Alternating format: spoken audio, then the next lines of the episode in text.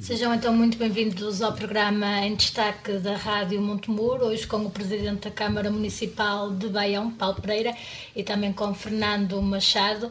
Uh, Presidente, obrigada por ter aceitado o convite da Rádio Montemuro para falar de fazermos um balanço deste último ano de, de, mandato, também claro está, os objetivos a cumprir, aquilo que foi cumprido e as expectativas, mas antes de mais agradecer. Muito obrigado, eu é que agradeço esta oportunidade de não só, eh, enfim, estar em contacto com o vosso auditório, mas obviamente também darmos esta oportunidade de, passado, enfim, um ano, já passa mais, mais alguns dias, darmos conta daquilo que tem sido aquilo que já vimos fazendo neste primeiro ano de mandato, em sequência daquilo que também fizemos no mandato anterior e, portanto, muito obrigado por esta oportunidade. Nós é que agradecemos naturalmente o facto de nos receber uma vez mais aqui no seu gabinete, em Baião, para uh, daqui levarmos a todo mundo, se quisermos, aquilo que uh, se vai fazendo uh, e de bom, naturalmente, aqui em Baião. Presidente, pelas contas da Joana, são 406 dias deste um, primeiro ano de mais um mandato. Não será o último, com certeza, e também não é o primeiro. Este ano tem uma particularidade grande. Nós vinhamos, eh, portanto, a sair de uma pandemia, houve, entretanto, eleições autárquicas, houve no início do ano eleições legislativas, tudo se consumava para que tivéssemos, digamos que, uma retoma à normalidade, mas, entretanto, a guerra na Ucrânia veio baralhar um bocado. Como é que tem sido vivido este ano com todos estes eh, desafios. É, é, isso mesmo, quer dizer, são, uh, nós ainda não, ainda não saímos da pandemia, uh, às vezes parece que já saímos, ainda não. É verdade que o ano 2020 e 2021 foram anos muito impactantes, não só naquilo que são os desafios que se, que, que se, nos colocam, nomeadamente do ponto de vista orçamental. Uma coisa é nós termos preparado cada ano até um mandato com um conjunto de compromissos e depois, naturalmente, associados a esses compromissos eh, de fazer coisas, é os custos que lhes são, eh, que lhes são adstritos. Uh, e obviamente com esse desafio para que, para que, para que para os quais ninguém estava, enfim, eh, preparado, eh, digamos assim. Isto foi uma novidade para todos nós. Foi um desafio acrescido, porque, por um lado, tínhamos uh, efetivamente o desafio de cumprir com aquilo que assumimos com os baionenses, e era muito, e ao mesmo tempo, enfim, ter que responder em função das dificuldades criadas pela pandemia.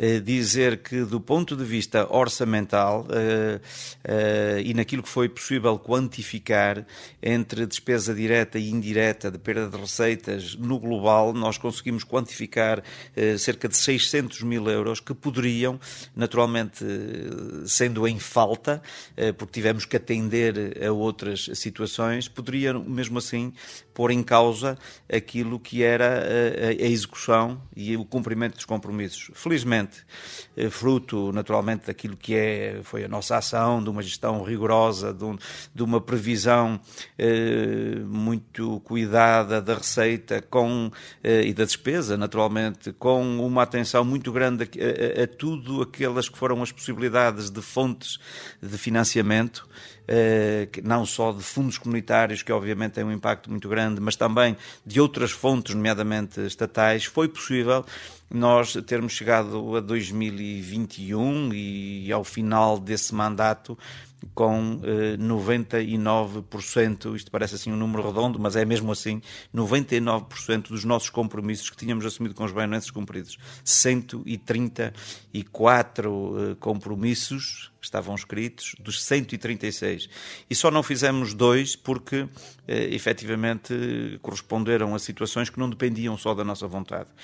É verdade que, eh, passada, digamos, esse pico de crise em torno da pandemia, quando tudo indicava que, enfim, poderíamos começar a respirar eh, com mais conforto, com mais calma. O que é certo é que logo a seguir, portanto, eh, logo no início eh, deste ano, somos assolados por esta, enfim, esta guerra que já não se compreende muito bem nos dias de hoje como é que podem haver guerras com, digamos, com, com os propósitos e com as razões que lhes estão subjacentes, e que é uma guerra na Ucrânia, mas que não é só um problema entre a Rússia e a Ucrânia, é entre a Rússia e a Europa, é um problema do mundo.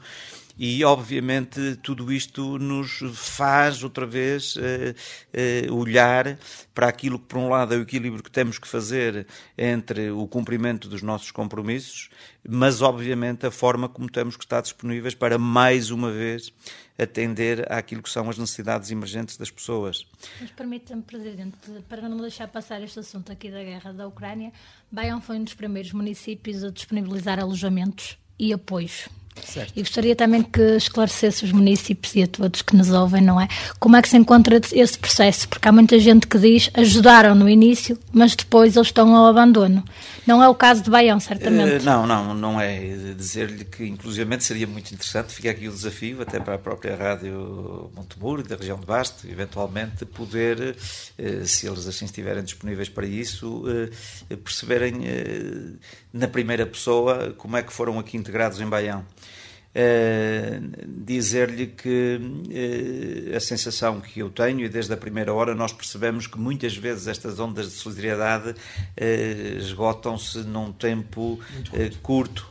E é evidente que nós temos nesta altura 26 refugiados no Conselho de Baião, já foram 29 eh, portanto, houve, um, um, digamos, uma senhora refugiada que, entretanto, foi para outro local, penso cá, que estará cá ainda em Portugal, mas noutro local, e depois eh, mais eh, uma família que já regressou, mas todos os outros que, na, que cá temos, dentro da. porque, grosso modo, numa primeira fase vieram só ou pessoas idosas do sexo feminino e com crianças e, portanto, eh, a questão da sua integração, eh, quer na escola, quer na relação com, enfim, com as pessoas, com a nossa comunidade e com a sociedade, essa, enfim, eh, penso que correu e está a correr muito bem. É verdade que depois, numa segunda fase, recebemos mais seis refugiados que, sendo refugiados da Ucrânia, não são ucranianos, e aí sim seis homens, digamos assim, em idade laboral, eh, de, de, países como Argélia, como Marrocos, como Costa do Marfim. Eh, falta-me agora aqui um, um, dos países também africano que agora não me ocorre. Desses seis, cinco já estão integrados no, no, no mercado de trabalho, em empresas de Baião que disponibilizaram esse mesmo, enfim, esse emprego. É, e é, é, ótimo para, para eles que têm emprego, é ótimo também para as empresas que muitas vezes têm dificuldades dificuldade, dificuldade em, mão é, em mão de obra e penso que um sexto também estará, enfim, em cima da mesa essa possibilidade. E também queremos com aquelas mães que não podem ter, digamos assim, um trabalho eh, a tempo inteiro, porque têm depois, eh, enfim, também situações com os seus filhos, mas nomeadamente através de um, de um protocolo com o Centro de Emprego, estamos a ver se conseguimos integrá-las, ainda que, que não seja a tempo inteiro, a tempo parcial. E isto é muito importante porque, e dando até um bocadinho um, um salto atrás, eh, que tem a ver com os nossos compromissos, com as nossas obras e que, apesar de tudo, terminamos outro mandato cumprindo. Temos agora este desafio, mas é muito importante nós termos esta noção, e eu tenho-a muito presente, eh, que as obras são muito importantes mas só são importantes na medida em que servem pessoas. Uhum. Em primeiro lugar, nós temos que estar focados naquilo que é a qualidade de vida dos nossos uh, cidadãos, daqueles que cá estão, naturalmente, e obviamente temos que ter esta perspectiva de, como neste caso dos refugiados, uh, de os tratarmos bem como nós gostaríamos que fôssemos tratados se eventualmente fosse ao contrário. Se fôssemos nós que tivéssemos que ter sido deslocados de territórios, gostávamos muito e é por isso que desde a primeira hora uma das coisas que nós notávamos é que as pessoas ficavam muito admiradas e, e questionavam-se e questionaram-me a mim por diversas vezes porque é que nós fazíamos isto. E a perguntar numa primeira fase, então e, e, e como é que nós vamos pagar isto? E, portanto, uh, dizer não, enfim, depois felizmente vieram inclusivamente a haver apoios comunitários e estatais para a sua integração, mas é verdade que desde a primeira hora nós aqui em Baião tivemos uma atitude dentro, obviamente, dos preceitos legais, mas aquela, aquele ímpeto de, de, de, os acolher como se fossem nossos familiares, e ainda bem que passado este tempo todo, a sensação que eu tenho é que dentro da infelicidade deles, que é estarem deslocados num país, mas que se sentem aqui eh, muito bem, e portanto o que nós fazemos, para além desse apoio hoje institucional que têm, é envolvê-los quase permanentemente naquilo que são as nossas iniciativas, eh, e, e portanto eh, a sensação que eu tenho é que, é que dentro desta, desta crise que os aflige estão bem cá em Baião. A nível da implementação do ordenamento do território, o que é que já foi feito? Quais são os constrangimentos estruturais? E, e também, sendo que o município tem investido muito no setor primário, tem feito esse investimento ao longo dos anos, uh, está a ser um bom ano também para o setor do turismo, a volta à normalidade, a volta aos grandes eventos, às festas. Como é que foi também este ano para o município? Muito bem, duas ou três coisas que falou e uma delas a questão do, do ordenamento do território e dizer-lhe que sendo um, um, assunto que está atrasado a nível nacional, eh, felizmente eu penso que nas próximas semanas, enfim, meses, eh, poucos meses teremos também a revisão do PDM, eh, primeiro em discussão pública, para depois estar eh, finalizado e que é um instrumento fundamental também para aquilo que tem a ver com o nosso desenvolvimento. Depois, naquilo que refere relativamente ao turismo, dizer-lhe o seguinte: nós, mesmo em época de pandemia, o Conselho de Baião, fruto naturalmente da qualidade das respostas que temos, eh, nomeadamente dos operadores, desde o alojamento local, e nós temos aqui uma, digamos, um espectro muito grande em termos de oferta desde o alojamento local mais simples até o hotel de 5 estrelas, para, passando pelo turismo em espaço rural, de turismo de habitação, temos em função de uma oferta muito grande que nos coloca nos municípios que naturalmente a seguir ao Porto e a Gaia, que estão ali na Foz do Douro, eh, Baião é dos conselhos do Douro com maior oferta, nomeadamente em termos de número de camas, mas dizer que fruto, por um lado, dessa qualidade, fruto naturalmente da nossa localização geoestratégica, vamos dizer assim, aqui a 40 minutos da área metropolitana do Porto, mas ao mesmo tempo a meio caminho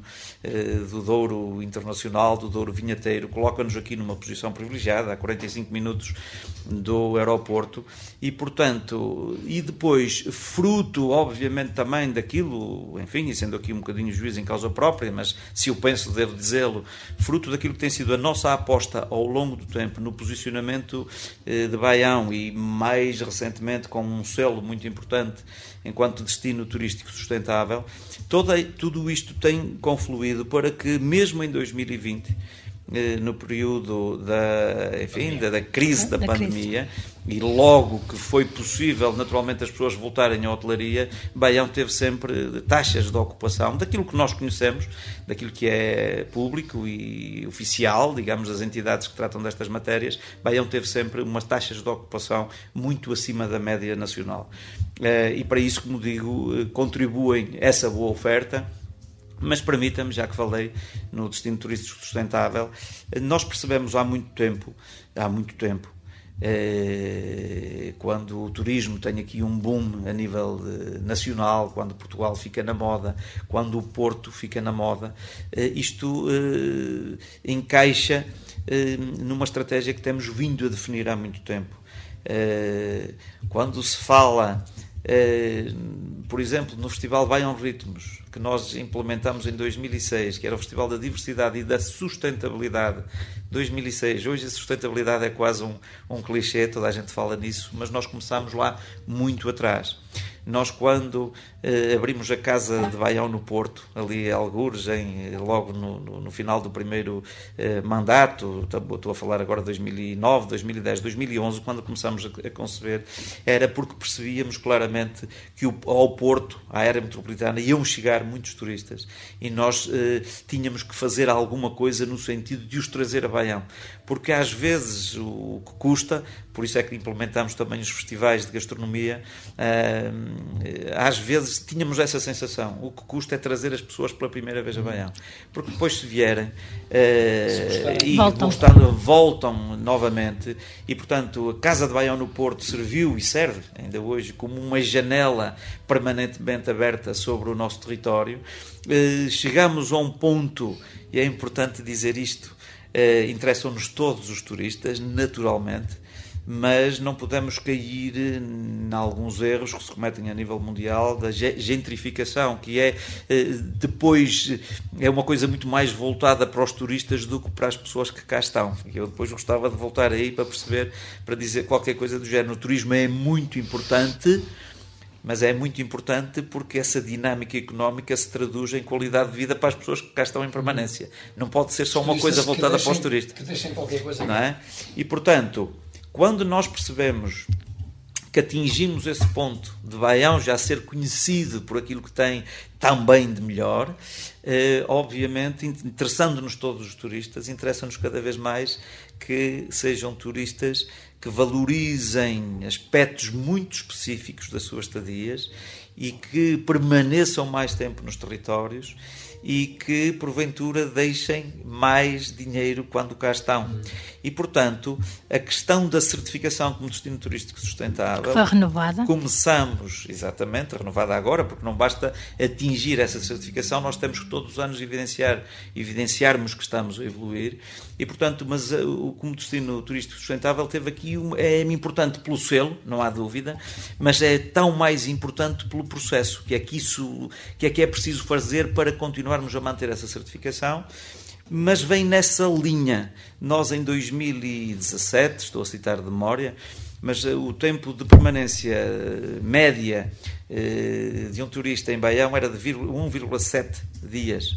O nosso objetivo, também com isto, é aumentar eh, o tempo de permanência e de pessoas que têm mais poder de compra, porque valorizam estes aspectos da preservação do ambiente, a questão da sustentabilidade e, obviamente, a certificação de destino como turístico sustentável tem muito a ver com essa eh, o voltar-nos para uh, turistas que permanecem mais tempo nos territórios e que deixam cá mais dinheiro. E já agora que é muito importante também não é Baião só porque nós para podermos também termos as pessoas mais tempo cá.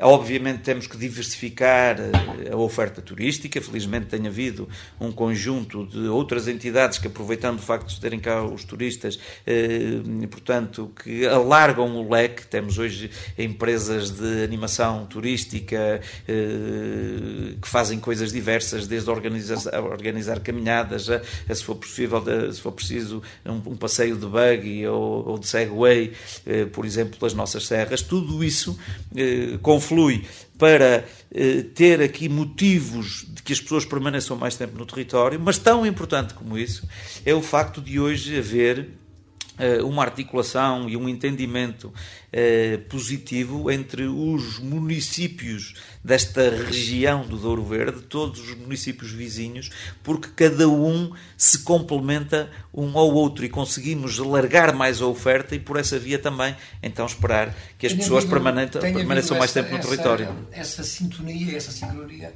em todos os municípios que estão à volta. Sei que há excelentes relações com, com Sinfães, com o Marco, com o Rezende.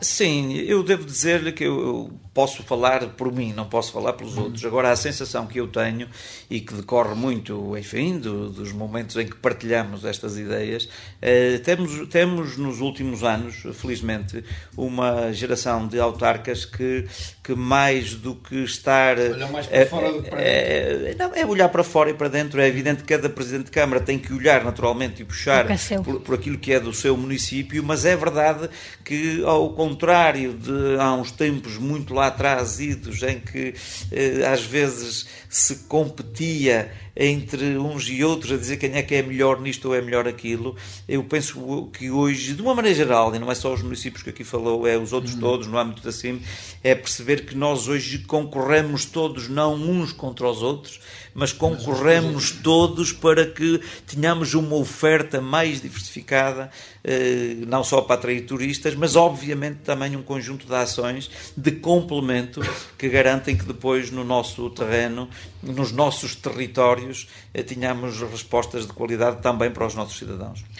Presidente, visitou recentemente a primeira biorregião do mundo. Uh, que, o que é que nos pode contar acerca de muito bem, olha, dizer-lhe que se encaixa como uma luva naquilo que é a nossa estratégia eh, da sustentabilidade, da valorização ambiental e de conhecermos eh, novas práticas ou mesmo não sendo novas, porque às vezes nós não temos que andar permanentemente a inventar a roda, é perceber eh, de que é que melhor se faz em determinadas áreas a nível mundial e, obviamente, da mesma maneira que nós somos às vezes exemplos para uns, há outros que são exemplos para nós próprios e, portanto, eh, eh, efetivamente, no âmbito de uma visita da CIM, eh, dos 11 municípios, integrada até noutros municípios também, eh, enfim, de Portugal, que já têm algum caminho feito nessa matéria, eh, eh, tivemos a oportunidade de ver in loco como é que uma região ali de, de Itália, do sul de Itália, a região de Chilento,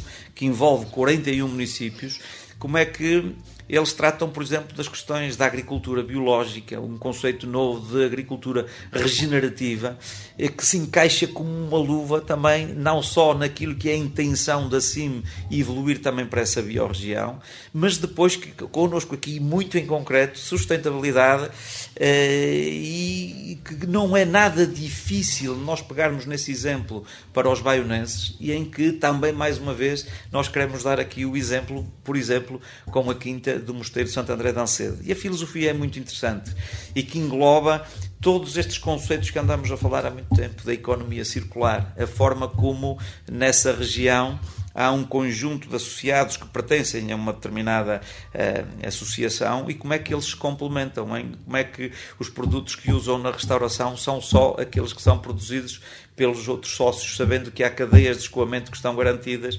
sabendo que todos eles uh, valorizam a questão da sustentabilidade, uh, sabendo que todo o turismo está focado precisamente para um, todas essas valências que, é, que são proporcionadas por um conjunto de produtores diversos que depois todos eles concorrem para o mesmo fim, que conseguem esse selo e que esse selo lá está, atrai a esse território também pessoas que valorizam, todo mundo, que valorizam também todos esses aspectos. Mas será uma ideia que pode ser bem aceitada, uh, neste caso aceite pelas pessoas de cá, pelos uh, proprietários, não é? Locais? Sim, sim, Pelos sim. produtores, digamos assim. Será uma ideia que pode ser bem aceita, que pode ser implementada? Eu penso que sim. Primeiro, nós vamos querer dar o pontapé de saída. E, mais uma vez. Mais uma vez. Ou seja, nós, na quinta do Mosteiro Santo André de Ancede, eh, que é uma quinta que, com o complexo do mosteiro, tem cerca de 13 hectares, retomamos, conforme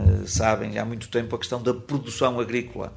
E quando a retomamos foi na perspectiva também de dar o exemplo e de dizer para a nossa comunidade que vale a pena voltar à terra. Foi um bocadinho com esse sentido. Hoje temos lá, enfim, uma produção grande, já de uma variedade muito grande de produtos, e que é uma quinta que não visando, a Câmara não visa, de uma maneira geral, na atividade que faz, o lucro, mas é verdade que nós obviamente, em função da produção que já lá temos, e que estamos praticamente a atingir, independentemente do forte investimento que temos feito de requalificação agrícola, estamos a atingir exatamente esse equilíbrio. Vale mesmo a pena. E, portanto, como muitas das nossas práticas agrícolas já são biológicas, não vai ser difícil transformar. É, um dos primeiros objetivos é esse. Mesmo que outros municípios da CIM que lá foram não quisessem agarrar aquilo, e eu penso que vão querer, nós queríamos para dar exatamente esse exemplo. Uh, e se me diz, e depois será possível, uh, digamos, uh, fazer passar para a nossa comunidade essa ideia também? Acho que sim. É por isso que nós temos um outro projeto muito interessante. que foi já validado pela CIM, que é um Centro de Valorização e Transferência de Conhecimento para a, para a área agroalimentar, e que eh, se avançar como nós queremos fazer, temos aqui um, um contratempo porque queríamos numa primeira fase uh, ser numa requalificação de uma instalação uh, que depois, até ao momento, enfim, com avanços e recuos, para já ainda não temos a certeza se vamos poder utilizar aquele espaço, mas o que é certo é que se não for esse, queremos que seja outro, desde que haja apoio comunitário e que se baseia numa coisa muito simples, quer dizer, e a maneira mais simples de explicar isto é a seguinte: imagine que nós, laranja da pala é conhecida, enfim, quase mundialmente. Uhum. É verdade que por força, enfim, da evolução, de como é que as pessoas uh, se dedicam ou não à terra, ou deixaram de se dedicar, imagine que há uma pessoa que tem 10 laranjeiras e que cada laranjeira produz 100 quilos, produz mais, mas Sim. se calhar não tem dimensão para colocar essa, quantidade, essa quantidade num, num circuito comercial no mercado. Mas se nós tivermos, em vez de ser um, tivermos 10 com essa quantidade, já conseguimos ter aqui um volume que depois, todo junto, possa ser, por exemplo, eh, embalado corretamente e ter eh, uma entidade que pegue e que não só o trate, que o embale e que faça marketing e que faça a sua distribuição. Agora, imagine isso, eh, falei de laranjas, mas podia falar de muitas outras coisas. E, portanto, às vezes não é preciso ter grandes quantidades, desde que haja uma tipo uma cooperativa que receba aquilo que a terra está a dar naquele momento e isso possa funcionar ou como complemento porque dizem, bom, mas alguém que, que tem mil quilos de laranja ou 500 quilos também vai viver disso? Não, se calhar não. Agora, isso pode-lhe dar um estímulo para que depois se lance noutras coisas também.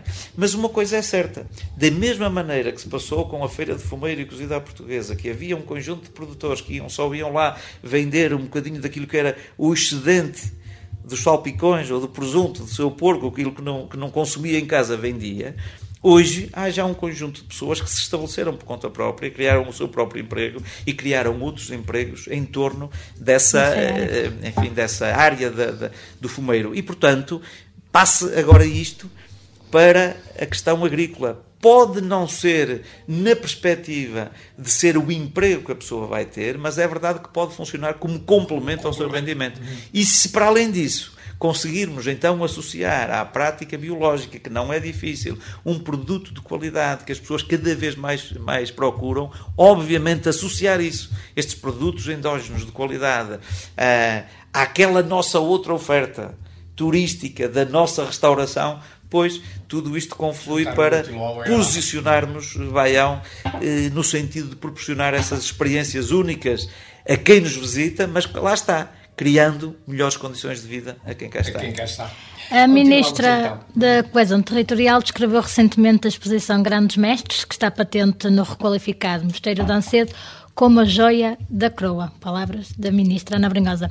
Como é que se sente a ouvir estas palavras? E já agora deixava também um convite a quem nos ouve para visitar o requalificado Mosteiro de Santo André de Ancedo e a neste caso a exposição, claro. Muito bem, as palavras da Sra. Ministra foram muito elogiosas, penso até que hum, excessivamente elogiosas ou a criar expectativas excessivas. Mas compreendo perfeitamente. Eu diria que o Mosteiro Santo André de Ancede é claramente uma das joias da nossa coroa, que tem outras joias diferentes, diferentes e, portanto, em função da sua diferença, cumprem propósitos diferentes, mas obviamente é um orgulho muito grande não só termos lá aquela exposição, não só essa exposição num mosteiro de Santander de Ancede requalificado, Uh, e depois, com, enfim, uh, neste fim de semana atingimos 1.300 visitas, temos quase outras tantas até o dia 13, que é já ali, uh, enfim, temos uma pendência grande, vamos ver até se alteramos, se aumentamos os horários para levar mais pessoas. Agora, ela disse outras coisas, disse que, há coisas extraordinárias a acontecer em Baião e dizia que depois de uma exposição destas com aquela dimensão uh, que agora é sempre a subir. E aí eu disse-lhe bem, quer dizer, uh, eu isso não sei se vamos poder co conseguir uh, ser sempre a subir, porque efetivamente a fasquia está muito alta. É verdade que nós queríamos arrancar com esta oferta, enfim, museológica, com uma grande exposição. Tivemos muita sorte muita sorte, porque encontramos um conjunto de pessoas certas que nos conseguiram eh, pôr ali aquela exposição. Quando me falaram nisso uma primeira vez, eu confesso que fiquei na dúvida se era mesmo possível. Eh, termos cá essas obras de, de artistas de renome mundial, eh, onde se incluem também os portugueses, e portanto desde Picasso a Salvador Dali, a Andy Warhol, ou, ou a Paula Rego, a Cargaleiro, a Júlio Rezende, enfim, a nata daquilo que existe a nível mundial, naturalmente termos esse, esse essa possibilidade ali, fica aqui o convite ao auditório até dia 13 eh, quem puder eh, não deveria perder esta oportunidade, porque há ali obras que nunca foram expostas. Não sei se algum dia mais vão ser expostas, porque eh, pertencem ou a colecionadores particulares, ou então nem sem serem colecionadores, são pessoas que têm aquela obra e que acederam para ali. Fica aqui o, o, o desafio. Mas é verdade que ficamos também muito satisfeitos, porque, como, como se diz, não há uma segunda oportunidade para causar uma primeira boa impressão. E o Mosteiro Santa da Cedo, que ainda não não tendo sido oficialmente inaugurado enquanto espaço físico, eh, vai ser inaugurado, espero eu, em breve, mas receber esta mostra que é um sinal daquilo que nós queremos eh, para o futuro. E, portanto, está a correr esta, está a correr muito bem, mas obviamente temos já eh, praticamente gizado aquilo que será a oferta cultural do mosteiro para todo o ano, que eu penso que não vou dizer que, que, será sempre a crescer, mas será sempre à altura do que aquele espaço merece, merece. que tem muito mais do que a componente dispositiva, tem uma, uma componente depois museológica, tem uma, uma componente voltada também para a educação, para as escolas, queremos levar lá as escolas, tem vindo lá muitas escolas visitar e tem inclusivamente a possibilidade inclusivamente de alojar, por exemplo, temporariamente um, dois, três investigadores que a partir do nosso território produzam conhecimento para o nosso território também. Ora, por falar em subir uh, e também em descer, vamos para as estradas. Uh, reivindicou a aplicação de descontos ou isenções nas portagens da A4 para quem reside no Conselho de, de Baião. gostaríamos de saber se obteve algum parecer favorável e também, já agora, como é que está a situação do IC35 e do Nó da Mesquinhata, uma vez que são obras que estão já inscritas, creio que no, no PRR, e que os baionenses, e não só, estão de espera. Ora bom, a questão das portagens eh, é um assunto que desde há muito tempo nós vamos reivindicando porque achamos que é uma questão de justiça. Uh, é verdade que até hoje uh, temos a expectativa que pode vir a ser possível, mas até hoje uh, ainda não foi possível. Porquê é que nós achamos que é de toda a justiça? Porque da mesma maneira que a filosofia que esteve na origem da criação das scouts, é verdade que depois a coisa reverteu, mas é verdade que aqui, se nós quisermos, vamos dar este exemplo muito concreto, se nós quisermos ir daqui ao Porto, que é a nossa metrópole, mas se quisermos uh, ir daqui ao nosso hospital de referência, uh, que é o Padre Américo, o Hospital Padre Américo, o Centro Hospital de Almeida Souza, é completamente diferente irmos pela estrada nacional ou irmos pela uma autoestrada. E, portanto, não há dúvida, e já estou a falar para um cidadão comum, individual. E, obviamente, as autoestradas, eh, digamos, justificam-se que se paguem quando há alternativas boas por estradas nacionais. Ora, neste caso aqui, é a estrada não nacional não é o caso e, portanto, é uma questão de justiça. Mas dizer a um outro nível, quando falamos tanto na questão da baixa densidade, dos custos de contexto, é completamente diferente uma empresa que trabalha em Baião e que tenha que deslocar permanentemente os seus. Eh, enfim, eh, os seus produtos, se tiver que colocá-los no mercado, ou os seus trabalhadores de uma forma regular, têm um custo de contexto que, naturalmente, em competição com outros eh, prestadores de serviços ou outros produtores da mesma área, tem aqui uma desvantagem por via também das portagens. E, portanto, desse ponto de vista, também é injusto.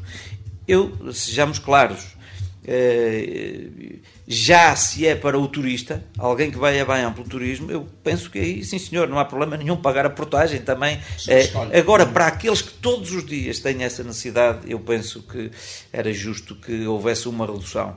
Não é um assunto que esteja fechado, mas também não é um assunto que eu possa uh, dizer uh, se vai agora nesta segunda leva. O que eu tenho é desde que a senhora Ministra cá veio, uma altura, a Ministra precisamente Ana Brunhosa, que desde essa altura que eu lhe falei nisso, ela disse que numa primeira fase não, não estava previsto, não fechou a, par, a, porta em relação ao futuro, mas também não posso dizer quanto a isso, mais nada quanto a isso. Eh, espero que possa evoluir positivamente.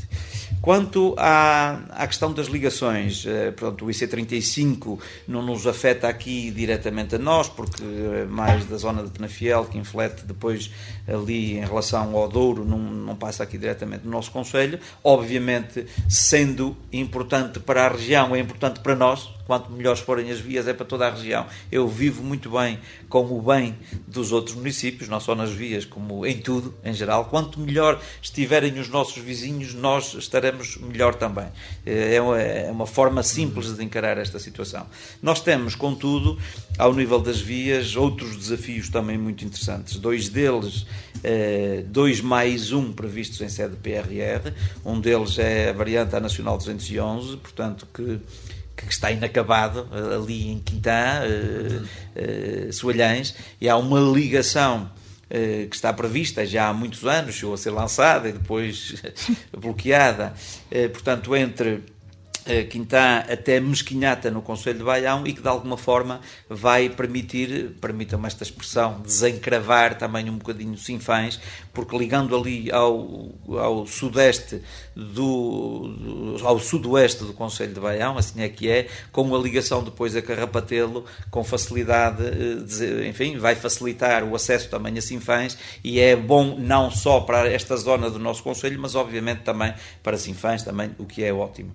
Uh, depois de muitos avanços e recuos, a informação que eu tenho é que está agora em AIA, portanto, em avaliação de impacto ambiental, porque foi preciso reajustar mais uma vez as questões do ambiente, mas parece-me que eh, é um processo irreversível e que desta vez é que vai, até porque está previsto em sede de PRR. Eu só espero que, em função eh, quer da dificuldade hoje em haver empresas disponíveis para fazer obra e também em função do aumento dos custos eh, por força também da guerra que se está a passar na Ucrânia, isso não, não vem esses dois fatores eh, atrasar. atrasar aqui esta situação.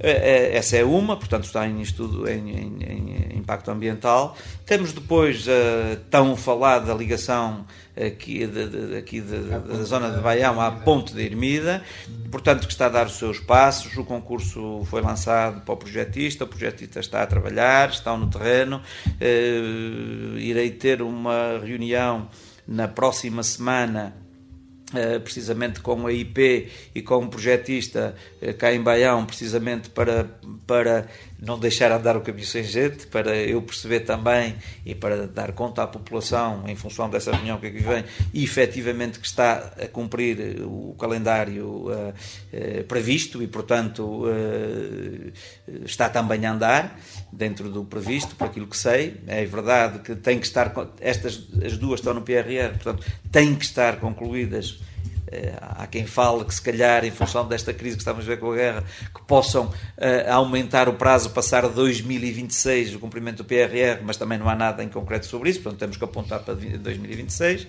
Há depois uma outra que é a eletrificação da linha do Douro, que também está a decorrer, que é muito importante também. Nós aqui não temos uma participação direta ou tão direta mas eh, enfim, depois de um atraso grande que houve, com dificuldades que houve também com o projetista, mas está a andar, Uh, e, e, temos aqui, uh, que nem tem a ver com o PRR, tem a ver com o Orçamento de Estado, mas do protocolo que fizemos para a qualificação da Estrada Nacional 304.3 entre a Teixeira e Santa Marinha de Vezes, passando por Justaçou, que felizmente ao fim de muitos anos foi possível no final do ano que passou fazer-se um protocolo com as infraestruturas de Portugal que vão financiar grande parte da obra com com 1 milhão 280 mil euros, não me falha a memória, o restante tem sido, o restante vai ter que ser assumido por nós, cerca de 300 mil euros. Eh, tivemos aqui um pequeno revés, porque quando lançámos a obra não houve, portanto o concurso ficou deserto, não houve concorrente porque foi lançado por um valor que foi estimado ainda antes da guerra e portanto uhum. com esta questão da guerra eh, e portanto mas já o relançamos outra vez com mais eh, um valor que se pensa que, que, que, será suficiente para agora haver concorrentes e, portanto, eh, também espero dentro das próximas semanas, digamos assim, um ou dois meses, que a obra possa então ser lançada a concurso e, e arrancar. Foram também homologados uh, protocolos para a reabilitação do posto territorial da GNR e, não menos importante, uma gestão de casas de guarnição para vítimas de violência doméstica. Qual a importância uh, deste projeto, em especial para as vítimas, que ainda são muitas, mas cada vez mais silenciadas? Muito bem. Eh, pronto, também é, digamos, é motivo de satisfação. É verdade que eu fiquei mais satisfeito depois de ver as obras arrancarem. Portanto, há, digamos, um, uma necessidade desde há muitos anos, desde que o quartel da GNR foi construído, eh, salvo erro, em 97, 98, portanto, no final do século passado foi construído e depois não houve obras de qualificação de monta. E, portanto, é um, um, um edifício que, para além de já hoje não estar adequado às funções eh, que emergem de uma realidade nova, por exemplo, espaços de atendimento, por exemplo, a vítimas de violência doméstica, com a sua privacidade que é necessária. Portanto, por um lado, o edifício em si precisa de obras de manutenção, precisa de alguns ajustamentos de espaços para cumprir com novas realidades. Por exemplo, a separação de casas de, de banho ou de duche ou de camaratas para homens, portanto, e homens, e mulheres. Na altura isso não estava previsto e, portanto, há essa necessidade de qualificação e adaptação de algumas instalações e, portanto, ficamos muito satisfeitos que ao fim andamos já há anos a, a alertar, enfim, o governo para esta necessidade. Felizmente foi possível agora, ainda mais importante, porque sendo com já com a tutela deste Ministério, o Dr. Gélis Carneiro, é ótimo. É verdade que gostaríamos que ele já estivesse feito há mais tempo, ele próprio, enquanto Presidente da Câmara, também já lutava por isso, ainda bem que é possível agora. Um, e depois foi muito importante também esta questão de termos abordado o Ministério nesta perspectiva. Portanto, os quartéis de então tinham, enfim, dois espaços de alojamento, tipo dois apartamentos, um que é chamada casa de guarnição e a outra, pelos vistos, casa de função, que nem sempre eh, foram utilizados. Penso que até um deles nunca chegou a ser utilizado. E, portanto, eh, é um espaço que está construído, eh, que não está a ser utilizado, um espaço que é de nós todos, que é do Estado, então lembrámos-nos de lançar esse desafio onde nos mostramos disponíveis, inclusive, para nós fazermos as obras de qualificação que fossem necessárias, precisamente para alocar esses espaços a respostas sociais eh, e, nomeadamente, para alojamento de emergência no âmbito, nomeadamente, da violência doméstica e, pronto, também foi muito bem acolhido e aceito pelo Sr. Ministro e, portanto, enfim, foi, correu bem até agora, está o protocolo assinado, eh, está a decorrer o projeto de qualificação Uh, digamos, do, uh, enfim, de qualificação de, desses dois espaços, quartel e, obviamente, desses alojamentos, que é em função desse projeto que depois, naturalmente, será, será lançado o concurso para reabilitação. Estamos muito satisfeitos. E assim terminamos esta primeira parte do programa em destaque, hoje com o Presidente da Câmara Municipal de Baião, Paulo Pereira. Nós regressamos logo depois das 11 horas. Bom dia, estamos então de regresso. O programa em destaque, hoje com Paulo Pereira, presidente da Câmara Municipal de Baião, e também com Fernando Machado. E assim damos continuação a este em destaque. Outra das questões que tem preocupado imenso os autarcas é a questão das transferências, eh, transferência de competências. Olha, tem eh, muitos aspectos positivos, outros não tanto. Nós assumimos a primeira transferência de competências, digamos assim, logo em 2009, eh, na área da educação. Nós temos três agrupamentos no nosso Conselho, a saber o agrupamento do Sudeste do Conselho de Baião, o agrupamento Valdovil, portanto, Sudeste eh, sediado na, na, vila de Santa Marinha do Zézer, o agrupamento de escolas de Valdovil, que tem a escola secundária e que está sediado na vila de Baião, e depois ainda o agrupamento de escolas de Iris, que está sediado na outra vila de Ancede. Em eh, agosto de 2009, nós assumimos logo os dois agrupamentos, quer o de Ancede, quer o de Santa Marinha, e podíamos ter assumido também o daqui, o, o de Valdovil, sediado aqui na Vila de Baião, mas na altura eh, os agrupamentos que tinham secundário não estava em cima da mesa a possibilidade da sua transferência. E agora a questão é esta. Nós tínhamos essa experiência. É por isso que o assumir estas competências agora não nos assustou muito. Uh, duas notas a este propósito, pegando na questão da educação, dessa experiência que já tínhamos. A resposta que nós damos aos nossos cidadãos, a pergunta que tem que se fazer é: a resposta é melhor ou não é melhor? E eu digo é melhor, é muito melhor. A resposta que têm os nossos cidadãos é muito melhor. E é muito melhor porque, por exemplo, por exemplo, é, falta um funcionário na escola, não estava previsto, mas teve um problema, hoje não pode ir trabalhar. Nós, se calhar, durante essa manhã, Conseguem pegamos num colaborador eh, de uma das outras equipas de administração direta e, se calhar, durante a manhã o problema Fica está resolvido. Quando não havia, aliás, acontecia uma coisa curiosa, é quando isso acontecia numa das duas escolas que já tinha havido a transferência de competências, havia essa solução. Quando era aqui na, na, na escola, ficava em falta. Ficava em falta. E a substituição, se às vezes é um dia, se é dois, se é três, ficam a mancar, o que é mau. Ou seja, em termos de resposta, é mais eh, difícil, é pior. E portanto a resposta é melhor. Qual é a desvantagem? É, fica-nos mais caro? Fica. Quanto mais caro, é alguma coisa que é insuportável pela autarquia? Não, se fosse assim, nós então não avançávamos também.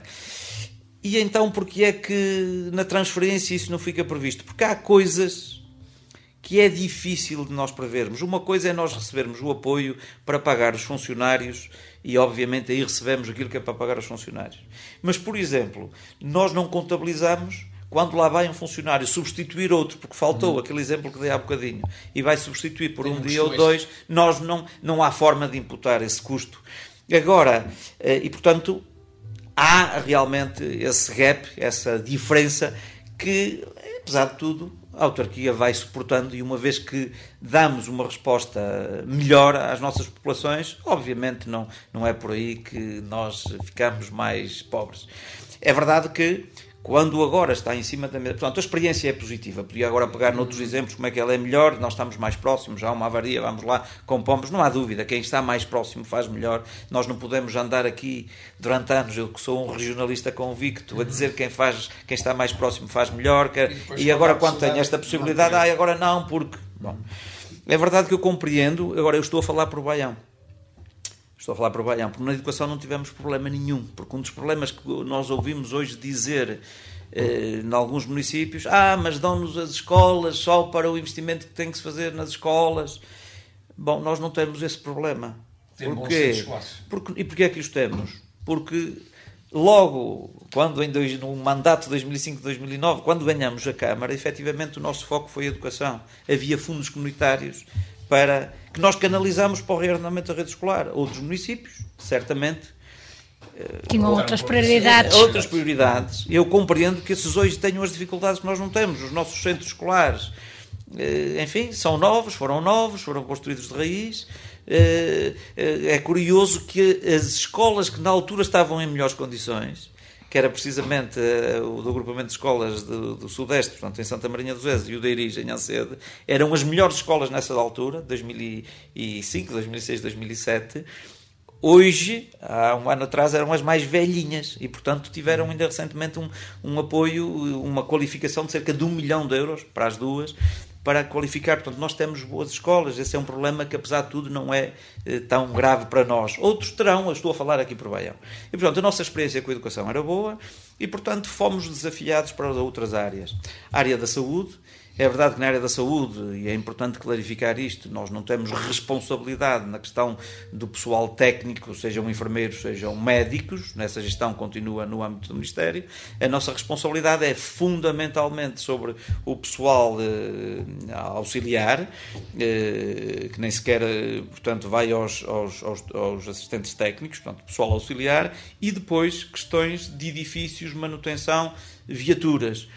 Também digo aqui, a, resposta hoje é melhor, é, não é ainda muito visível, mas é melhor porque há uma avaria. Lembro-me que há uns tempos atrás, que, enfim, somos chamados para compor um sistema de aquecimento ou de ventilação, de ar-condicionado, que, enfim, já não funcionava há não sei quantos anos. É verdade que estando agora na Câmara, estão, nós estamos aqui mesmo à beira, vamos lá, resolvemos. Nós, houve o problema da, da da questão da pandemia, nós chegamos a ter 15 funcionários da Câmara que estiveram afetos para reforçar as equipas da, da, da, saúde, para a questão da vacinação, para a questão de, de motoristas, para levar testes uh, e a laboratórios, para, para levar enfermeiros à casa das pessoas. Obviamente ficou-nos mais caro, obviamente, mas demos uma melhor resposta às nossas populações. E é verdade que a pandemia não vai durar para sempre, hoje já não temos tanta gente lá, mas obviamente a resposta é melhor. É verdade que com as comissões de acompanhamento, temos vindo a afinar, porque também se na educação, quando era só a educação, eh, enfim, a Câmara ia suportando, nomeadamente aquilo que falei relativamente a, a, aos recursos humanos, mas é verdade, se agora se começarmos a multiplicar isso para outras áreas, obviamente temos que isso olhar de uma forma acuidada para, eh, obviamente, não termos aqui um prejuízo ou estarmos a assumir uma competência muito mais para além do que aquilo que são as nossas eh, capacidades, como é evidente. E, portanto, também tem havido da parte do Governo, às vezes com algum atraso nessas comissões de acompanhamento, mas pelo menos a sensação que nós temos, nomeadamente ao nível dos membros do Governo, às vezes as estruturas desconcentradas, eh, eh, que até também dificultam mais um bocadinho, mas eu penso que, havendo boa fé da parte quer das autarquias, quer do Governo, também essas estruturas desconcentradas vão ter que se ajustar e, obviamente, eu não tenho dúvidas que isto se vai traduzir eh, em melhor resposta também na área da saúde. Na área social. Mas antes, ainda na área diga, da saúde, diga. Presidente, perguntar-lhe a nível dos médicos de família. Sei que é uma luta dos municípios, principalmente daqui da região. Baião tem uh, médicos de família para todos os municípios. Há apoios também por parte da autarquia para os fixar em Baião. É um processo complicado. Não, não diria que é complicado. É um, é um, são desafios com quem nós, eh, nós temos que lidar. Não é? Quem está nestas funções tem desafios. E depois há coisas que dependem de nós e nessas nós temos que estar focadas. Nas que não dependem de nós, naturalmente temos que, que arrepiar caminho no sentido de ir bater às portas e envolver as pessoas para nos ajudarem nas respostas que temos que encontrar para os nossos cidadãos. E dizer-lhe o seguinte: nós formalmente temos o médico de família, Baião foi dos conselhos, dos primeiros conselhos a nível nacional a ter cobertura total de médico de família verão de 2016. Ah, é curioso, porque, e permitam-me esta interjeição aqui, que nós ah, viemos-nos a perceber que havia pessoas que tinham médico de família e não sabiam é curioso que nós fazemos regularmente, eh, dois em dois anos, mais ou menos, estudos de opinião e de avaliação do nosso desempenho. Eh, vamos fazer, provavelmente agora em 2022, outra vez, que nos ajuda a afinar agulhas para perceber como é que as pessoas também percebem a nossa ação, para nos ajudar efetivamente até a melhorar. E é curioso que tendo nós, eh, digamos, médico de família desde 2016, uma cobertura a 100%, Uh, algures, penso que em 2018, uh, eh, quando se perguntava às pessoas qual é um dos os maiores problemas que tem o Conselho, uh, penso que a segunda indicação era a falta de médicos de família. Ou seja, já havia há dois anos Uh, mas a percepção das pessoas era essa. Não, é... não, não, quer dizer que a pessoa até pudesse ter médico de família ela própria, mas fica a imaginar, ah, mas eu ouço falar que haverá pessoas que não têm médico de família. Ora bom, se me pergunta hoje como é que está a situação, a situação nós ainda não resolvemos o problema da pandemia, ou seja, quando, eh, a propósito do Covid, houve um conjunto de recursos quer dos médicos, quer de enfermeiros, que foram reafetados a respostas que veio de alguma forma baralhar e descalçar, se calhar, alguma dessa resposta ao nível do médico de família eh, e, inclusivamente, houve por todo o país e também aqui em Baião até algumas extensões de saúde que encerraram, umas delas já reabriram, mas temos aqui uma no Conselho de Baião e é um assunto que está muito candente e, enfim, eu não me canso de o relembrar, mal deste atual Ministro da, da, da Saúde eh, foi indicado, mesmo antes de tomar posse, quando soube que era ele, tratei de lhe enviar uma mensagem eh, a dizer-lhe, enfim, que gostava muito que nos resolvesse esta situação, convidei para vir a Baião, Uh, e, portanto, uh, uh, a Extensão de Saúde de Frente ainda não reabriu. Eu não lhe posso dizer que, nesta altura, é verdade que também não é uma responsabilidade direta minha, mas a sensação que eu tenho, é uma percepção também, é que as respostas em termos de médico, enfim, de família, estão hoje um bocadinho abaixo daquilo que eram antes da pandemia, porque há estes ajustamentos que foram necessário fazer e, uh, e que agora ainda não voltou à situação uh, normal. Mas a situação normal era que nós, desde 2016, temos médico de família a cobrir 100% da população. Um dos problemas que tem havido, já agora, é o facto de conforme se sabe, tal como um professor, que ao fim de cada ano, se não estiver num quadro de, de pessoal, há mobilidade, pode estar um ano, estar noutro, tem havido aqui um problema de mobilidade de médicos que não, eh, enfim, que não há nada que se possa fazer quanto a isso, porque obviamente os médicos são livres de eh, naturalmente também quererem ir para outros lugares, aproximarem-se se calhar mais das suas casas, mas é verdade que para o médico sair ele só sai se entretanto houver outros já para assumir esse lugar, mas essa, essa volatilidade dos médicos vai criando também aqui alguma, enfim, alguma incerteza, alguma insatisfação, como é evidente, a pessoa tem hoje um médico, daqui a, um ano tem outro, também não é muito agradável, mas enfim, quanto, tirando essas questões que eu acabei de dizer, nós desde 2016, do ponto de vista formal, temos essa resposta. Ora, Presidente, vamos entrar, eh, no, vamos caminhando para o final da nossa entrevista, mas ainda um tema muito, muito importante que é a questão. Uh, vamos a falar um bocadinho da questão da lei das, da, das transferências. Sabemos que o município de Baião é um município uh, de contas certas, não é dos que faz parte dos que saiu agora o ranking, dos que estão endividados, mas como é que tem sido lidar com todas estas adversidades e manter as contas em dia, ter, digamos, a capacidade de, de endividamento que outros municípios neste momento já não têm? Pois, eh, pronto, olha, é uma.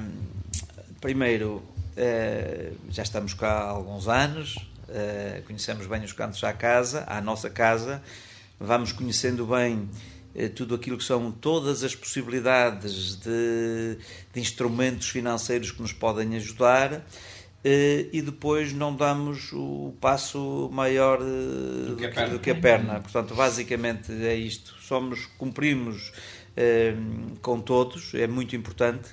Eh, e quando eu digo com todos, é com os baionenses, não é? 99% eh, dos compromissos que são assumidos com a população no último mandato cumprimos. Temos até um instrumento eh, muito simples, um medidor disso, que nós chamamos o compromissómetro, que está vamos. na nossa página, e portanto, que é até uma forma até de credibilizar, porque as pessoas, ah, os políticos prometem, prometem e depois não fazem nada. Bom, foi uma forma que nós encontramos uhum. aqui de as pessoas, quem quiser, a todo momento pode ir lá ver o que é que disseram que iam fazer e podem a todo momento ver esse grau de execução. Dizendo sim, não é? porque somos interpelados por muitas entidades, muitas instituições, muitas pessoas uh, que têm as suas necessidades, naturalmente, uh, e nós cá estamos, nós estamos aqui para resolver problemas, naturalmente, é um eu gosto muito de ser político, disto isto muitas vezes, tenho um, sou um, é um privilégio ser Presidente da Câmara, poder fazer isto que gosto, mas fundamentalmente porque resolvemos problemas. E, portanto, eh, dizemos muitas vezes que sim, dizemos muitas vezes que não, eh, porque quando não podemos dizer sim, é melhor dizer não. E, e dizer não, às vezes, é, é, não ceder a tentações. E podíamos ter mais isto. Bom, mas isto nos vai eh, impedir eh, no futuro de fazer outras coisas, nós temos aqui pelo caminho que tem que ser feito. Há aqui, em torno, por exemplo, da água e do saneamento, alguma contestação, a questão dos preços. Não. Ok, nós temos que fazer este caminho. E quem olhar para o, para o que se está a passar no planeta percebe claramente que é este o caminho. Eh, eu, eu, eu quando fui eleito, não fui eleito para ser simpático foi para resolver problemas. Há um conjunto de compromissos. Se eu conseguir resolver compromissos e ser simpático, ótimo. Não é? Mas agora, se eu, não, se eu não puder ser simpático porque digo que não, as pessoas têm é que elegeram-me foi para eu cumprir com aquilo que me comprometi. E portanto, nós temos feito uma gestão muito rigorosa daquilo que são as nossas receitas, que não são muitas. Tem corrido muito bem porque temos estado muito atentos àquilo que são as várias possibilidades de financiamento de fundos comunitários que têm sido, eh, enfim, têm-nos corrido muito, muito bem. Alguém me dizia aqui há uns tempos atrás, se calhar até tem corrido bem demais. E porquê? Porque eh, é uma gestão que nós temos que fazer, porque os fundos comunitários são, por norma, um muito bom negócio. Nós, se tivermos 15, vamos buscar 85. 85. Por norma, não é sempre assim, mas 15, 85. E, portanto, enquanto nós tivermos 15, vamos buscar 85. Isto é um investimento virtuoso, catapulta, alavanca, um investimento que é fundamental para os nossos territórios. E é por isso que nós conseguimos, no último quadro comunitário de apoio, nós tivemos que meter lá 3 milhões de euros, mas fomos buscar 12 milhões. De outra forma, era impossível. Agora, o problema qual é? Quando alguém diz, bom, mas até tem corrido bem, bem demais, é que 15% que nós temos que ter para ir buscar 85, mas 15% multiplicado por muitas candidaturas já também é um Sim, valor que nós temos que ver. 15%. E, portanto, nós temos um limite de endividamento, enfim, nós estamos a um terço digamos assim, daquilo que é a nossa capacidade de endividamento, mas também sei que nós, nós estamos, iremos passar este ano, eventualmente, eh, com um valor de 6,5 milhões de euros. Nós, por norma, andamos, gerimos a dívida na ordem dos 5 milhões, 4 milhões e meio, 5 e meio, desta vez vamos passar com mais um milhão, que tem a ver com o facto de tivermos que afetar esses 15% para ir buscar muitos fundos comunitários, mas perfeitamente controlado, mas é verdade que não podemos ultrapassar, acho eu, não deveríamos passar a fasquia dos 8 milhões, isso não, porquê? Porque o serviço da dívida, que é depois a, o pagamento, pagamento dos, juros. dos juros, pode nos limitar a ação a outros níveis, mas ainda estamos longe disso e, portanto, temos feito esta boa gestão e, portanto, eh, a dívida é para se gerir, é um instrumento, o financiamento é um instrumento de gestão, acho, sou suspeito, mas temos, temos-lo executado bem e temos aproveitado cada euro que nos é disponibilizado pelos fundos comunitários e outros fundos. E daí também ter, terem voltado as sessões de prestações de contas, digamos assim. Sim, elas, elas enfim, o termo é correto, voltado, porque nós tivemos que interromper ali na altura da, do Covid, em 2020, eh, faltavam-nos três ou quatro sessões, lembro-me perfeitamente que quando estourou o Covid, estava eu, uh, enfim, tínhamos agendado a sessão de, da, da freguesia da Teixeira e depois tivemos que cancelar as que vinham a seguir e, portanto, interrompemos uh, eh, 2020 e 2021, já retomamos outra vez. A prestação de contas é, enfim, eu ia dizer, é um esforço que se faz, eu não diria que não deixa de ser algum esforço, mas é também uma obrigação, não é? O compromissómetro é uma ferramenta de transparência. Quem quiser ver lá tudo. Mas nós sabemos que há muitas pessoas que ainda não têm, eh, digamos, eh, eh, ou possibilidades ou o hábito de ir consultar isso e estar a ler. Portanto, nós vamos de várias formas de encontro às nossas populações, seja na, na, naquelas sessões que chamamos de Câmara à Porta, que mais de prestação de contas é o fazer atendimentos às pessoas, enfim, numa manhã ou numa tarde estou naquela freguesia, mandamos um, um convite à população, quem quiser vai lá falar comigo diretamente e a outra é a prestação de contas. É, as, as, as contas, por norma, ficam só dentro do Solão Nobre. Uhum. Uh, e que prestamos essas contas, temos que as prestar à Câmara e à Assembleia Municipal. Mas é muito interessante nós irmos junto da população e uh, as pessoas perceberem o que é que é um orçamento porque é verdade que eu tenho que compreender quando alguém tem um problema para resolver à sua porta, de uma pavimentação, disto ou aquilo, é muito importante, mas também é muito. Eu, eu ponho-me no papel dessa pessoa, obviamente, e ela tem toda a legitimidade, se há um problema para resolver, não está resolvido, vem ter connosco para nós resolvermos, mas é muito importante também, as prestações de contas servem não só para mostrar as nossas contas, mas servem também para a pessoa ter a oportunidade de se pôr também no nosso lugar e perceber que, como em nossas casas, não nos faltam ideias como é que nós poderemos melhorar a nossa condição, mas temos um orçamento e se calhar não podemos fazer tudo ao mesmo tempo, agora vou ter aquilo.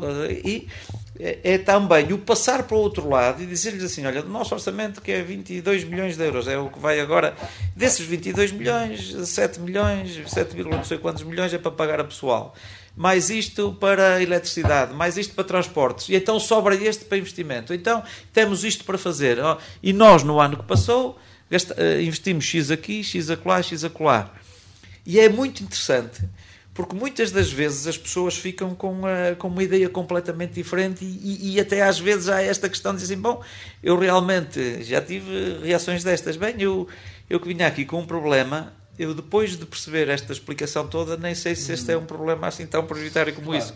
E é muito importante e, e, é mais uma das nossas ferramentas de transparência uhum. e de trazer as pessoas para a discussão pública, que é um dos grandes desafios que nós hoje temos em tudo e, e esta, permitam-me esta interjeição, quer dizer, as obras são muito importantes, não há dúvida, não há dúvida, a qualificação do território é muito importante, mas as obras só são importantes na medida em que servem pessoas. Em primeiro lugar estão as pessoas. Temos aqui um desafio muito grande com esta questão que foi da pandemia, esta questão agora da guerra, do aumento do custo de vida. É por isso que o nosso orçamento, que vai agora esta semana, esta semana, perdão, este mês, a reunião de Câmara e a seguir a Assembleia Municipal, tem uma componente muito forte de reforço daquilo que é. Eh, o apoio social, porque este orçamento, porventura, será dos mais difíceis de fazer dos últimos anos. Porquê? Porque é assente numa grande imprevisibilidade e nós temos que estar preparados, porque quando foi o o Covid, a coisa acabou do ponto de vista orçamental por correr mais ou menos bem, mas sejamos claros, nós não estávamos preparados para isso. Foi preciso fazer alguns cortes, naturalmente, foi possível, foi possível recuperá-los, mas, por exemplo, este ano, com os senhores Presidente da Junta, eh, temos uma relação de grande proximidade, de grande lealdade eh, e articulação, e quando eu digo lealdade não é de subserviência, é de falarmos claro. Eh, enfim, reunimos todos e disse-lhes ali a meio do ano, sim, meus amigos, nós provavelmente a segunda obra de cada freguesia vamos ter que ver se a conseguimos fazer ou não, porque temos que estar preparados para respostas de apoio às pessoas e, portanto, é também este, este próprio, este primeiro, este orçamento que vem agora aí, está muito focado no sentido de podermos ter uma flexibilidade suficiente para irmos eh, muito além do que aquilo que foi nos últimos anos também. Se calhar íamos agora sair água e ao saneamento. A Águas do Norte anunciou um forte investimento no Conselho. Minha pergunta é também como é que se encontra este processo uh, aqui no município. Olha, água e saneamento é uma das questões mais uh, faladas por boas e por más razões. Uh, Deixe-me dizer-lhe o seguinte: nós uh, temos hoje uma taxa de cobertura ou de disponibilidade, assim é que é, de água e de saneamento que são muito dispares. O saneamento anda na ordem dos 41, 42%, ou seja, 41 ou 42% da nossa população tem rede de saneamento à sua porta, e depois na água andamos na ordem dos 82% de eh, digamos, disponibilidade de rede à sua perna, de cobertura. Se bem que depois temos um problema, é que eh, cerca de 56% das pessoas que têm água à sua porta não, não se ligam. Uh, e era muito importante que se ligassem, porque depois isto está ligado, por exemplo, ao preço da tarifa. Uhum.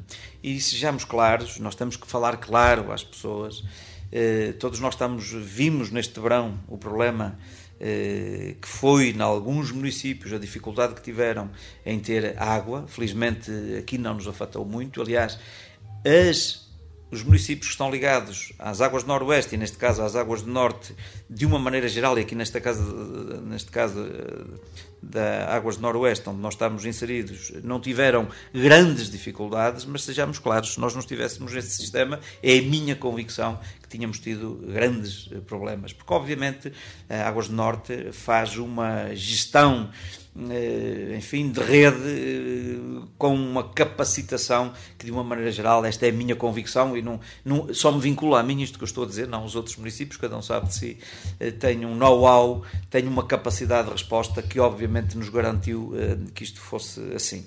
Podemos depois, assim entender, falarmos na questão do valor tarifário e porque é que é assim e porque é que uns municípios é mais ou menos. Vamos ter, em princípio, numa das nossas próximas reuniões da Assembleia Municipal, a senhora Presidente da ERSA que eu quero que explique na primeira pessoa, ela já mostrou essa disponibilidade, eh, para não ser eu, porque uma coisa é ser eu a explicar e há pessoas que desconfiam daquilo que eu digo, portanto, vem a entidade reguladora aqui explicar isso. Eh, e, portanto, eh, relativamente à questão da tarifa. Relativamente à, à questão da expansão. Nós temos agora um investimento na ordem dos 2,6 milhões de euros, que é que foi eh, anunciado agora, mas temos a decorrer eh, um valor de 3, de, de cerca de 3 milhões, que tem a ver com, eh, mas essa obra já está lançada, está em execução, e que tem a ver com, nomeadamente, a captação, eh, uma nova captação de água no Rio Douro, eh, que vai reforçar em muito aquilo que é a nossa capacidade de distribuição. Porquê?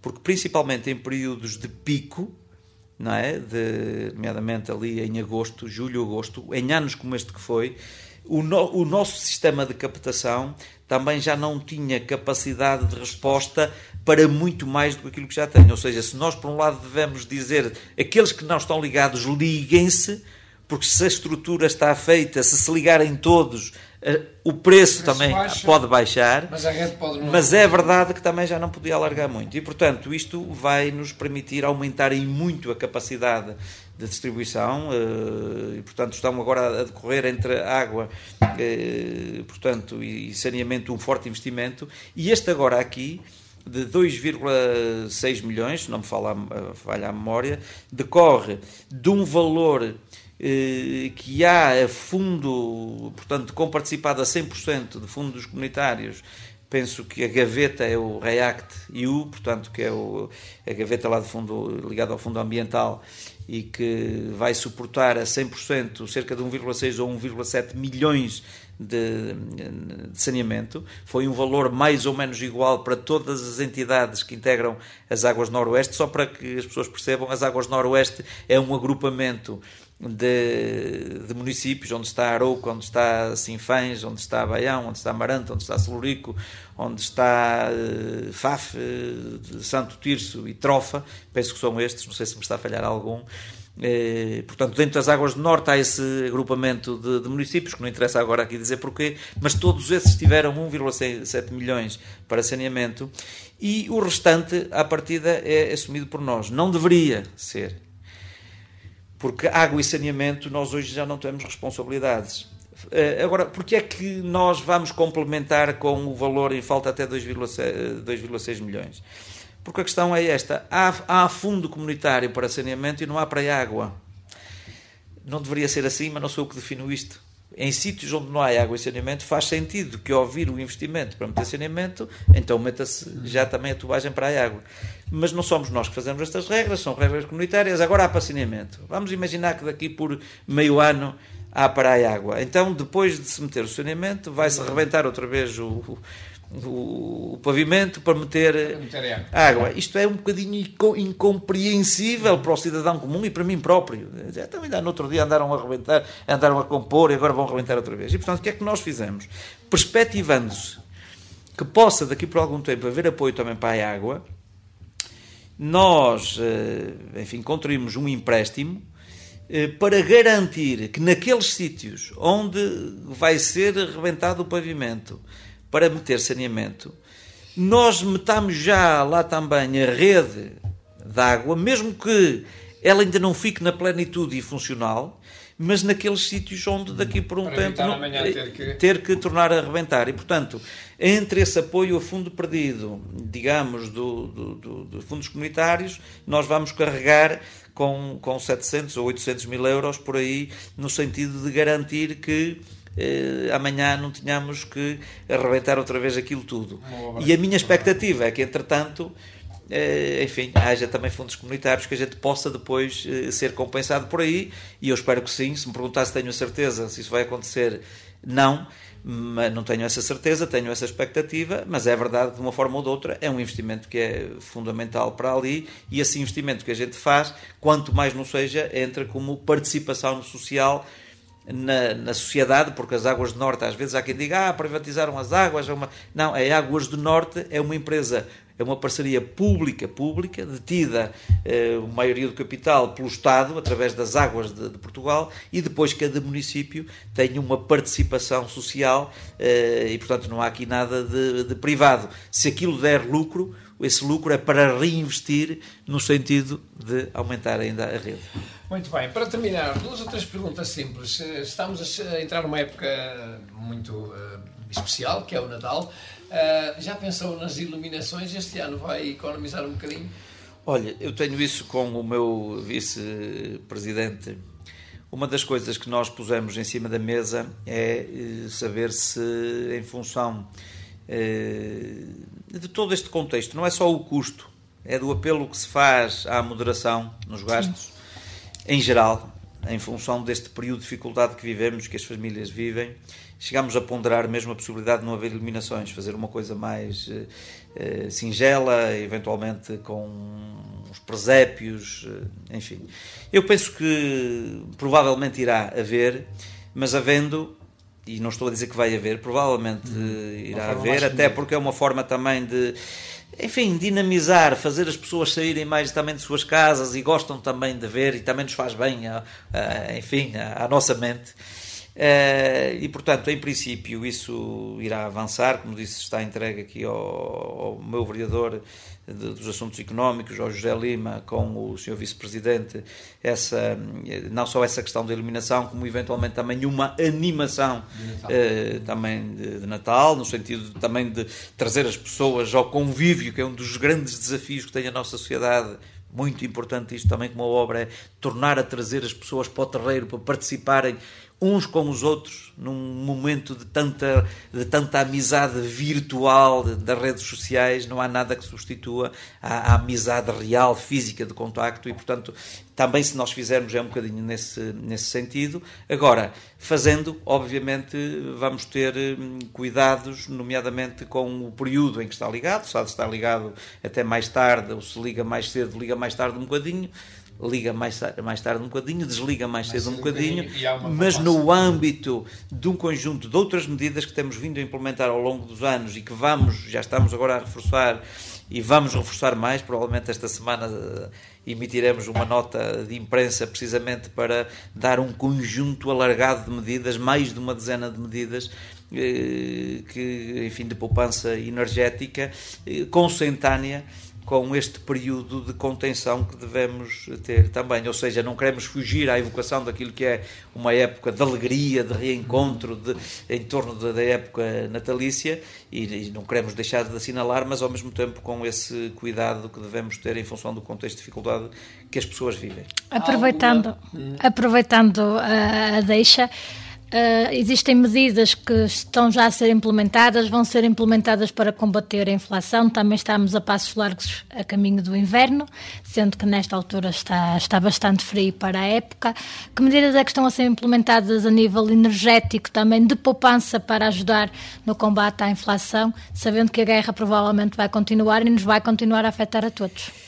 Ora bom, nós temos várias medidas que já estamos a implementar ao longo do tempo. Recordo que nós em 2012, eh, numa articulação com os senhores presidentes de junta, estávamos já na altura com gastos de eliminação na ordem dos 450 mil euros e então eh, decidimos em muitos locais do Conselho onde havia, eh, digamos, cinco ou seis luminárias e que se calhar com quatro ou com três resolviam, andamos a desligar eh, algumas delas para contribuir para essa poupança. Eh, é verdade que depois, logo a seguir, em 2013, aumentou, o IVA aumentou de 13 para 20, ou de 6, 6 para, 20. para 21 e, portanto, acabou logo por aquela poupança que tínhamos conseguido ser absorvida por aí. Eh, bom, dando um salto, nós, em termos de iluminação, para já, não nos podemos queixar muito, porque felizmente fomos também dos primeiros conselhos a nível uh, nacional a mudar todo o sistema de iluminação pública por energia uh, LED, o que quer dizer que hoje estamos com um gasto de iluminação, apesar do forte aumento, ainda assim abaixo uh, ligeiramente abaixo daquilo que era o custo que estávamos a ter. É verdade que aí recorremos a, a um fundo comunitário, mas que temos que o devolver em função da poupança que, está, que, que, conseguimos, não é? Uma parte foi através do Fundo de Eficiência Energética, a outra parte fomos ao Banco Europeu de Investimento e, portanto, temos que devolver em função da poupança, mas mesmo assim, entre aquilo que estamos a devolver em função da poupança e, e, e, e com o aumento de preços, mesmo assim não está mais caro não está mais caro do que o que estava antes da pandemia. E essa era uma fatia grossa do, do nosso custo. É verdade que o mesmo não se passa ao nível do, uh, digamos, da eletricidade para alimentar os nossos edifícios e aí também estamos com, com medidas efetivamente de poupança, de desligar uh, mais cedo e, e, esta semana, como digo, vai sair um conjunto de situações da temperatura dos ar condicionados, a questão das nas piscinas com, com coberturas térmicas para não perder, para, para, a, para a água não perder temperatura durante, uh, digamos, o, o período em que não está a ser usada. É verdade que tínhamos como objetivo, e eu dizia isto aos nossos municípios, em função daquela poupança que viermos a conseguir eh, com eh, a iluminação passando para o sistema LED, considerava a hipótese de alargar o período de iluminação noturna, em vez de desligar a uma, ligar, desligar, por exemplo, às duas, mas é verdade que já reuni com os seus presidentes juntos e dizem, não é a altura para nós estarmos a alargar, algumas câmaras até estão a diminuir. Sim muitas. Nós, para já, não estamos a fazer isso, mas não deixa de ser uma possibilidade em, em, em torno do futuro. O que eu lhe quero dizer é que, bom, depois há muito, um conjunto de muitas outras medidas também de, de, de, de todos os edifícios também passarem também, todos eles, uh, e já estamos a fazer isso, uh, para a iluminação LED, a questão de, das, das poupanças de água, quer com sistemas de redutores em todos os, os os, eh, as torneiras, eh, a questão da rega, não, apesar de nós não estarmos a usar água, de uma maneira geral, não usamos água da rede da companhia, portanto, água tratada para rega, fazemos isso com furos próprios, mas obviamente faz parte do ciclo da água também. Fizemos já neste verão eh, enfim, mantivemos a rega só para não deixar morrer a relva, ficou em alguns sítios onde há relva, portanto ficou mais feinho, naturalmente, mas obviamente tivemos que fazer esses ajustes todos e obviamente muitos outros que vão ser essa dados a conhecer. De, de é, essa gestão e que vamos naturalmente ajustando também quase online em função daquilo que vier a ser a necessidade. Acrescentar só aqui uma nota que falávamos em off, Presidente, sobre o comando subregional e não posso deixar de lhe perguntar porquê a escolha de Baião para um comando subregional? Ora bom, eh, este processo começou muito lá atrás. Estávamos agora a falar do Dr. Jair Carneiro, nem queria que eh, às vezes fizesse uma, uma ligação eh, pelo facto de ele, ele, ser hoje ministro. Não. Quando isto se começou a falar, eu penso que agora não posso precisar, mas ali no início de 2021, por aí, ah, numa reunião da CIM, né, da, Comunidade Intermunicipal Tom e Souza, ah, e esse comando subregional era para ser instalado nesta região, ah, onde pertencem 11 municípios, desde Castelo de Paiva, Sinfães, Rezende, Baião, Amarante, Celurico, Lousada, Passos de Ferreira, Marco de Canaveses, Uh, não sei se me falha agora. Na Fiel, Rezende. Fiel, eh, Rezende, bom, 11 municípios. E, portanto, nós assim às vezes faz reuniões desconcentradas uh, nos conselhos e houve uma reunião em Castelo de Paiva uh, onde foram lá apresentar essa, essa, enfim, essa pretensão do governo, é? do elenco governativo de então, em instalar os comandos subregionais. E não vou agora aqui questionar se são importantes ou não, a estrutura e tal. Bom, e eu estava a ouvir aquilo, a apresentar o que, é que era preciso, e eu dizia, pá, isto era ótimo em Baião. Nós tínhamos cá em Baião uh, já uh, os sapadores também para acima. Eu, quando começaram a apresentar aquilo, até imaginei que o edifício que temos que cedi, cedido às duas brigadas de sapadores ali no Gove pudesse, com alguma ampliação, que também não seria difícil, acomodar lá uh, o comando subregional. Uh, e porquê é que eu via isso? Bem, porque nós temos um território florestal enorme uh, e dentro dos municípios que têm mais área verde florestal, nós estamos mais ou menos ali no centro, porque estamos, temos de um lado Marco de Canaveses, Amarante, Sinfães, Rezende, Castelo de Paiva, porque os outros municípios são mais urbanos e, portanto, não têm tanta mancha florestal. E, pá, era ótimo. Uh, e logo nesse dia, quando, enfim, foram só apresentar aos, aos, presidentes de Câmara, mesmo que depois dissessem a partida era para ser um edifício de raiz, com uma determinada estrutura, e eu disse, pá, isto para Baião era ótimo. E disse, pá, Baião está interessado em ir a jogo. Disse logo ali, foi o único município que, que o disse logo lá na hora. E porquê? Porque, entre outras coisas, eh, a instalação que na altura se previa, falava-se num quadro de pessoal que podia rondar 30 pessoas, Uh, tem havido agora evoluções quanto a isso, não, sei se será esse pessoal todo, mas na altura era o que estava em cima da mesa. Entre outras coisas, uh, são 30 técnicos que são colocados cá em Baião também. Portanto, para além da questão de ser uma estrutura simbólica que a partir de Baião enfim, deixem-me com esta frontalidade toda, era ótimo, enfim, pela localização estratégica, mas também pelo simbolismo de ser sediado em Baião. Mas, por outro lado, para além do simbolismo, esta coisa muito prática, quer dizer, da mesma maneira com os sapadores, que concorrem pessoas de todos os municípios, mas ficam cá instalados em Baião, e que naturalmente também podem concorrer pessoas de Baião, fixa cá pessoas, atrai outras pessoas de fora e cria dinâmica económica, também ali era essa a possibilidade de nós termos 30, mas que sejam 20, seja o que for, uma estrutura humana que vem para ali, que naturalmente, mesmo que não sejam de cá, podem perspectivar no futuro sediar-se cá, ou mesmo que não se fiquem cá sediados, não morem cá, mas obviamente são pessoas que vêm para cá. Portanto, isto tudo. Mas é verdade que fui a jogo e disse essa intenção. Uh, e obviamente, logo ali naquela altura, mas isso não vincula nada, não é?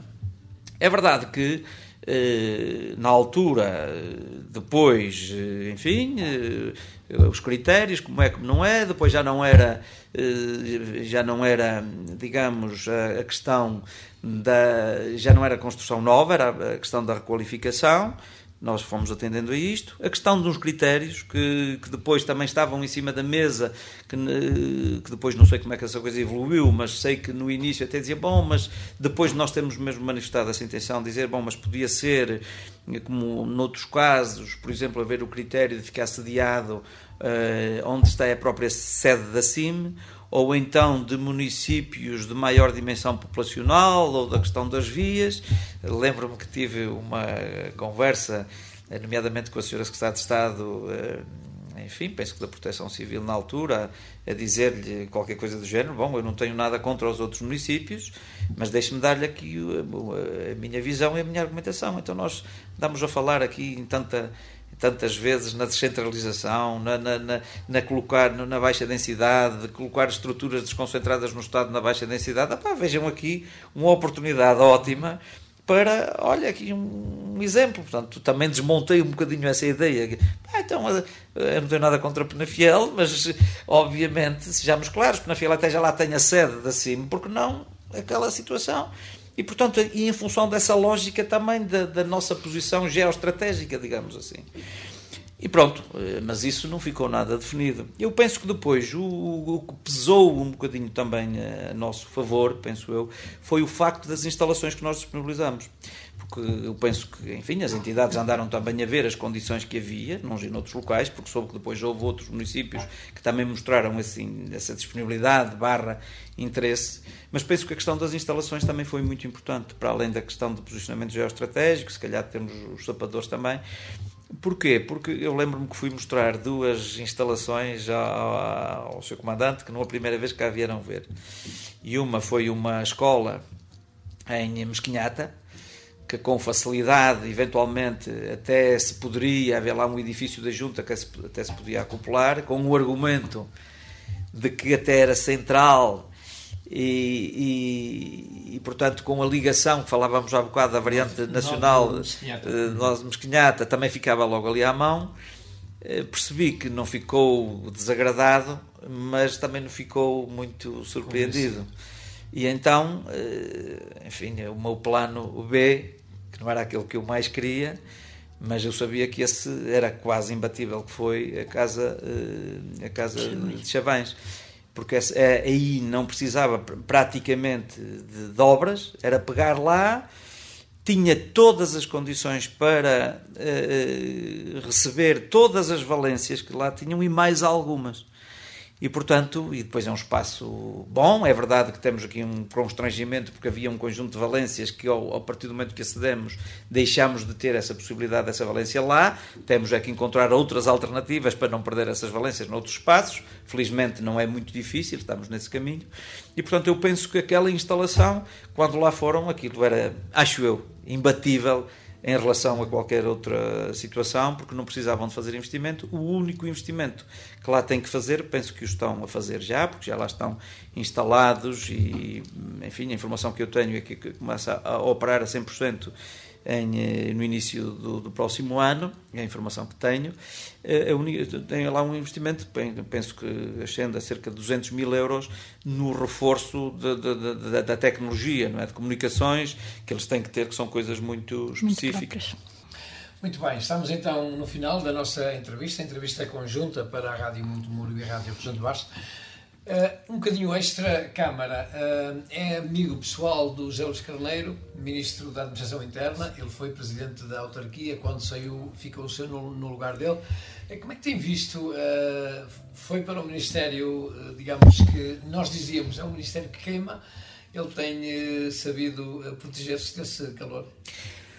Olha, aqui com a devida distância, não é? Porque, como disse, sou amigo pessoal do José Luís Carneiro, muito antes dele próprio e eu próprio estarmos na política, não é? Sou amigo dele desde o, o recreio uh, da escola, uh, nomeadamente a, escola que na altura se chamava Preparatória, Preparatória Dom Duarte, em Chavães, hum. que agora vai acolher o, o Comando Subregional da Proteção Civil e portanto muito lá mais à frente encontramos também na política e portanto às vezes digo que os amigos, os verdadeiros amigos são, são irmãos escolhidos por nós, a minha relação uhum. dele é muito próxima e portanto mesmo que eu, com algum distanciamento posso correr o risco de estar a, eh, também a falar em função dessa proximidade.